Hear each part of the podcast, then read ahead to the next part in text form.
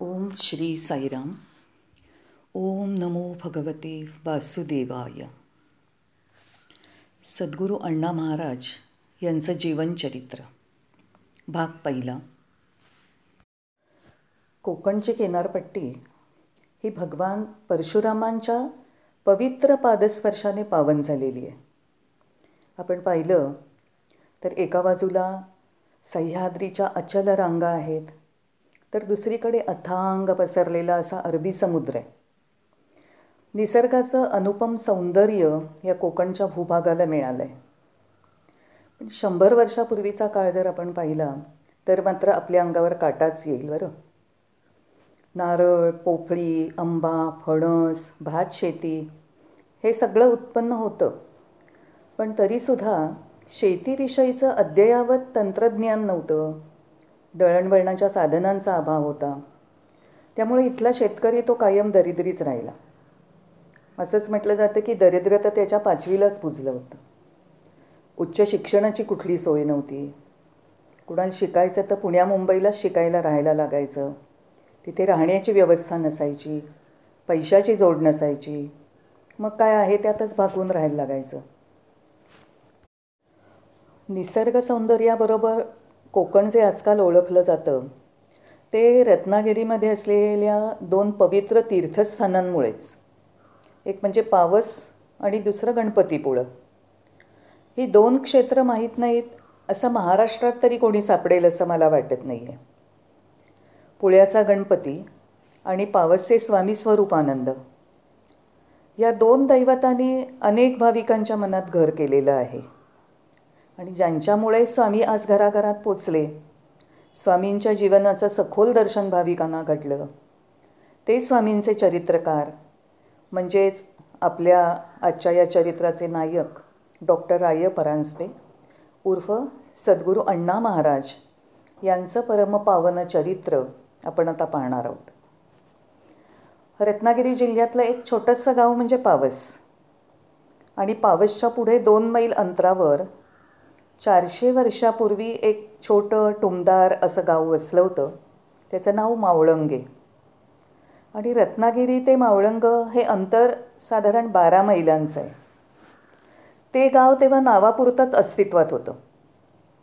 कारण काजळे नावाचा एक सरदार होता. त्याला हे गाव पेशव्यांच्याकडनं इनाम म्हणून मिळालं होतं. हे गाव आहे तरी कसं? हे पाहायला म्हणून ते काजळे पूर्वेकडच्या डोंगरावरून आपल्या साथीदारांबरोबर मावळंग्याला आले. त्यावेळेला ते गाव संपूर्ण जंगलमय होतं. वस्ती जवळपास नव्हतीच म्हटलं तरी चालेल. गावात पाण्याची मात्र सोय होती. त्यांनी काय केलं तर थोडं जंगल तोडलं थोडीशी जागा सपाट केली तंबू ठोकून घेतले आणि तात्पुरतं राहण्याची म्हणून व्यवस्था करून घेतली. कालांतराने मग त्यांनी स्वतःसाठी पण एक तिथे छान सुंदरसं घर बांधलं. गाई म्हशी बैल आणि बरीचशी संपत्ती घेऊन ते तिथे आले. हळूहळू मग ते गाव वसायला लागलं. सगळ्या अठरा पगड जातीची माणसं तिथे आपल्याला काहीतरी पोटा पाण्याला मिळेल म्हणून येऊन स्थायिक झाली. कुटुंब वाढली तिथे वाड्या तयार झाल्या. नारळी पोफळी फणस केळी या उत्पन्नांच्या सोयी झाल्या. शेती आणि दुभत्यासाठी जनावरं वाढून गावाला सुबत्ता यायला लागली आणि गावातल्या दोन ओढ्यांवर धरणं बांधून ती चार पाच पाट त्याला म्हणतात कालवे. त्याचे ते गावात आले. मग पावसाळी शेती नारळी पोफळीच्या बागा दिसायला लागल्या. गावात आणखी कुटुंब नांदू शकतील अशा खूप जागा होत्या. त्यामुळे आजूबाजूच्या पण गावांमधनं अनेक ब्राह्मण कुटुंब त्या गावात राहायला आली. कारण त्यावेळेला जागा पण स्वस्तात मिळत होत्या. त्यामुळे तिथे येऊन ती राहायला लागली. त्या गावात पूर्वी एक लहानसं हेमाडपंथी बांधणीचं एक विमलेश्वराचं मंदिर होतं. ते पेशव्यांचे गुरु ब्रह्मेंद्र स्वामी यांनी बांधलं होतं. आणि त्यांनी मंदिराच्या खर्चाकरता कायमस्वरूपी अशी तरतूद पण केली होती. आणि गुरव आणून त्याला राहण्याकरता जागा शेती दिली होती. असं होता होता हे मावळंग हे गाव एकदम नावारूपाला आलं त्यावेळेला. आपण आता अण्णांच्या पूर्वजांविषयी पाहूया की मूळचे जे आडिवऱ्याचे परांजपे होते त्यांचं कुटुंब या मावळंग्या गावी राहायला आले. आणि त्यांना त्या आत्ता म्हटलं त्या विमलेश्वर मंदिराजवळच त्यांना जागा मिळाली. तिथे त्यांनी चांगलं चौसोपी घर बांधलं आणि ते तिथे राहायला लागले. त्यांचाही कुलविस्तार होत गेला. आणि त्या चौसोपी घरात आता चार स्वतंत्र बिऱ्हाडं झाली. पुढे त्यांचे काही भाऊबंद पेंडला गेले. आणि काही काळानंतर ते पहिलं चौसोपी घर होतं ते जुनं झालं. त्यामुळे अण्णांच्या वडिलांनी पहिल्या घराजवळच नवीन घर बांधायला घेतलं आणि चार महिन्यात ते बांधून पूर्ण पण झालं. तुम्ही जर कोणी गेला असाल तर पाहू शकाल की डोंगर उतारावर उभारलेलं कौलारू बैठं घर आजही तिथे दिमाखात उभं आहे.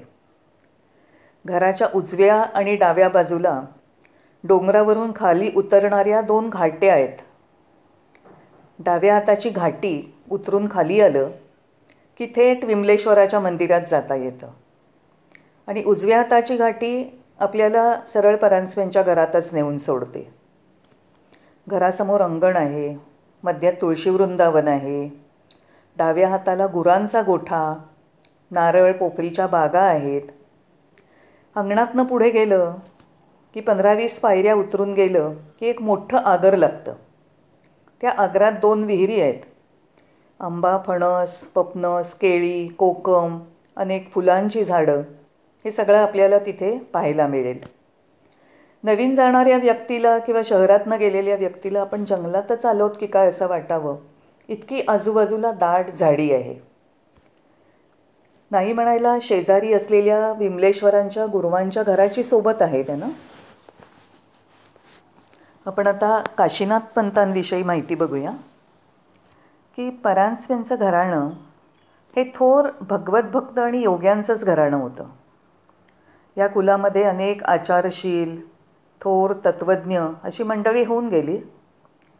आग्र्यामध्ये या परांजपेंच्या पूर्वजांच्या दोन समाध्या आजही पाहायला मिळत आहेत. आपले चरित्रनायक अण्णा यांचे पणजोबा म्हणजे जनार्दन पंत. त्यांच्याबद्दल फारशी माहिती उपलब्ध नाही आहे पण अण्णांचे आजोबा काशीनाथ पंत त्यांच्याबद्दल जी काही माहिती आहे ती मी आता तुम्हाला सांगते. त्यांचा जन्म मावळंग्यालाच झाला. गावात फक्त तीन इयत्तांपर्यंत शिक्षणाची सोय होती. त्यामुळे त्यांचं पुढचं शिक्षण होतं ते वाईला झालं. हे काशीनाथ पंत अतिशय धर्मनिष्ठ होते कर्मनिष्ठ होते वेदनिष्ठ होते. अत्यंत श्रद्धाळू होते विद्वानही होते. संस्कृतचे उत्तम पंडित पण होते. ते मुंबईला नोकरीनिमित्त गेले आणि सरकारी हायस्कूलमध्ये संस्कृतचे शिक्षक म्हणून त्यांना नोकरी मिळाली. मधल्या काही काळापुरती त्यांची सोलापूरलाही बदली झाली होती. पण या काळामध्ये एक खूप विशेष अशी घटना घडली. ती म्हणजे काय? तर अण्णांचे वडील म्हणजेच काशीनाथ पंतांचे चिरंजीव यशवंत उर्फ दादा यांना अक्कलकोट इथे दत्तात्रयांचा साक्षात्कार झाला. काशीनाथ पंत हे दैवी सामर्थ्यवान सदाचरणी होते. ते कडक सोवळं ओवळं पाळत असत. नवरात्रात सप्तशती आणि देवी भागवताचा पाठ वाचून झाल्याशिवाय ते अन्नग्रहणसुद्धा करत नसत. विष्णू सहस्रनाम वाचण्याचा त्यांचा परिपाठ होता. डेरवण येथे एक विठ्ठलराव जोशी म्हणून सिद्धपुरुष राहत होते. ते एकदा मावळंग्याला गेले होते. त्यांनी विचारलं की इथे कोणी विष्णू सहस्रनामाचा पाठ करत होतं का? मला ते ऐकू येत आहे. काशीनाथ पंतांची ही उपासना सकाम नव्हती. ते निष्काम शुद्ध भक्तीने आणि वडिलोपार्जित चालत आलेलं जे काही धर्माचरण होतं तेच ते करत होते. एकदा काय झालं की ते सोवळं नेसून विमलेश्वराच्या पूजेला चालले होते. त्यांच्या एका हातामध्ये पूजा साहित्याचं तबक होतं. आणि देवळात जायचं ते घाटी उतरून जायला लागायचं. ते घाटी उतरून देवाजवळ देवळाजवळ पोचणार एवढ्यात काय झालं की एका कावळ्यानी त्यांच्या तबकात ज्या अक्षता होत्या त्याच्यावर झडप मारली. आता त्यांनी झडप मारली म्हणजे त्या काळच्या सोवळ्या ओळ्यानुसार पुन्हा घाटी चढून जाऊन घरी जायला लागेल आंघोळ करून यायला लागेल हे क्रमप्राप्तच होतं.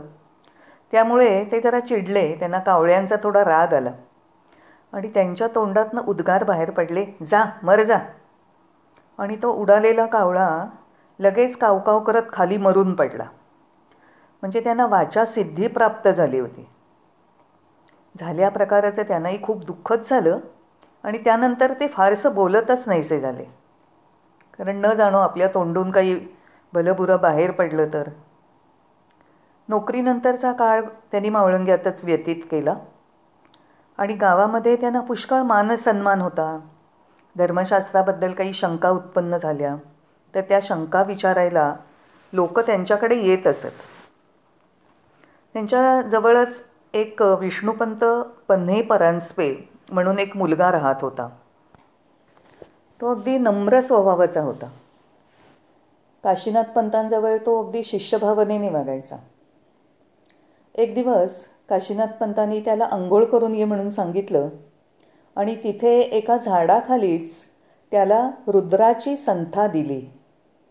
त्याने पण एकदाच संथा घेतली आणि रुद्र व्यवस्थित पाठ केलं. काशीनाथ पंतांची पत्नी लवकरच निवर्तली. त्यांना तीन मुलगे आणि तीन मुली होत्या. काशीला जाऊन काशी विश्वेश्वराचं दर्शन घ्यायची त्यांची इच्छा मात्र अपुरी राहिली होती. आता ते वृद्ध झाले होते. त्याच्यातच त्यांना अर्धांगवाद झाला. आणि अशा अवस्थेमध्ये ते मृत्यूशय्येवर पडून होते. आणि आपल्याला काशी विश्वेश्वराचं दर्शन झालं नाही ही खंत त्यांच्या मनात सतत वाटतच होती. अशातच एका सकाळी काशीनाथ पंतांचे चिरंजीव दादा हे अंगणात उभे होते आणि तेवढ्यात एक अतिशय तेजपुंज बैरागी दारात आला. त्याच्या हातात दंड कमंडलू होता. डोक्यावर जटा होती. कपाळावर भस्माचे पट्टे होते. त्यांनी दादांना विचारलं काशीनाथ पंत आहेत का घरात? दादानी त्यांना काशीनाथ पंतांजवळ आणून बसवलं. काशीनाथ पंतांच्या जवळ जवळ शेजारी विष्णुपंत पानेसुद्धा होतेच. त्या बैराग्याने विचारलं की काय? काशी विश्वेश्वराला जायचं आहे ना? काशीनाथ पंत थोडेशा खेदानेच म्हणाले इच्छा तर फार होती हो पण आता कसं शक्य आहे? मी तर असा मृत्यूशय्येवर पडलेला आहे. त्यावर ते बैरागी म्हणाले हीच तर खरी वेळ आहे. चला मी तुम्हाला न्यायला आलो आहे असं म्हणून बैरागी झटपट पावलं टाकत अंगणात गेले निघून. आणि ते बैरागी कुठे जात आहेत हे पाहायला विष्णुपंत पण त्यांच्या पाठोपाठ बाहेर गेले. आणि तो बैरागी आजूबाजूला कुठेच दिसेना. विष्णुपंतांना आश्चर्यच वाटलं की आत्ता मी त्यांच्या पाठोपाठ गेलो पण हे दिसत नाही आहेत म्हणून ते आश्चर्यजनक वृत्त सांगायला ते परत घरात आले. आणि ते घरात काशीनाथ पंतांजवळ येऊन बघतायत तर काय? काशीनाथ पंतांचा श्वास बंद पडलेला होता. म्हणजे बैराग्याच्या रूपात प्रत्यक्ष काशी विश्वेश्वरानेच आपल्या भक्ताला स्वतःमध्ये सामावून घेतलं होतं.